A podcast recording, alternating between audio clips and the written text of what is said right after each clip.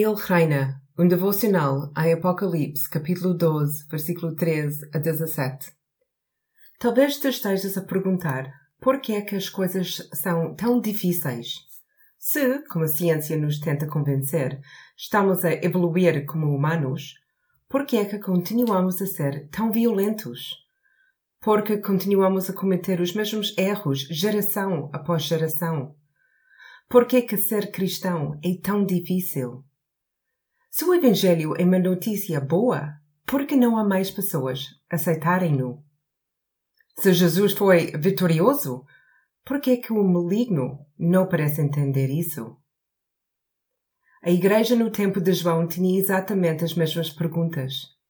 Enfrentavam uma sociedade opressiva que parecia cada vez mais violenta para com eles. Era difícil encontrar um emprego como cristão. Não havia realmente maneira de permanecer seguro a viver sob o reinado de Domiciano. Sempre que a Igreja tentava mostrar as boas novas na sua sociedade, eram perseguidos e mortos. Também eles se perguntavam: por quê? Jesus mostra a João, nos últimos quatro versículos do capítulo 12, a razão. Satanás foi derrotado, mas ainda não completamente, e ele está muito, muito zangado. Ele não gostou do que aconteceu na cruz e gostou ainda menos quando Jesus ressuscitou. Então ele soube que os seus dias estavam contados, mas na sua mente ele só perdeu uma batalha, não a guerra. A propósito, ele está errado. Agora ele está a tentar marcar pontos para empatar o resultado com Jesus, mas ele sabe que é impotente contra o Cordeiro.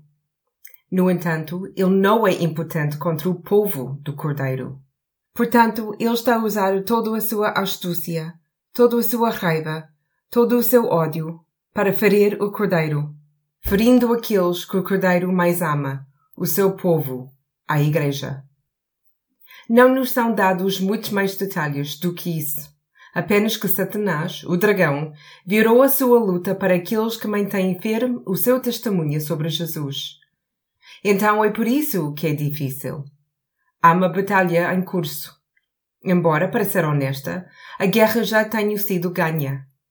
Satanás tentará o seu melhor para derrotar o povo do Cordeiro, mas Jesus dá-nos a força e a armadura para nos mantermos firmes e não sermos abalados. Mantém-te firme. O grande resgate já começou e em breve a vitória estará completa.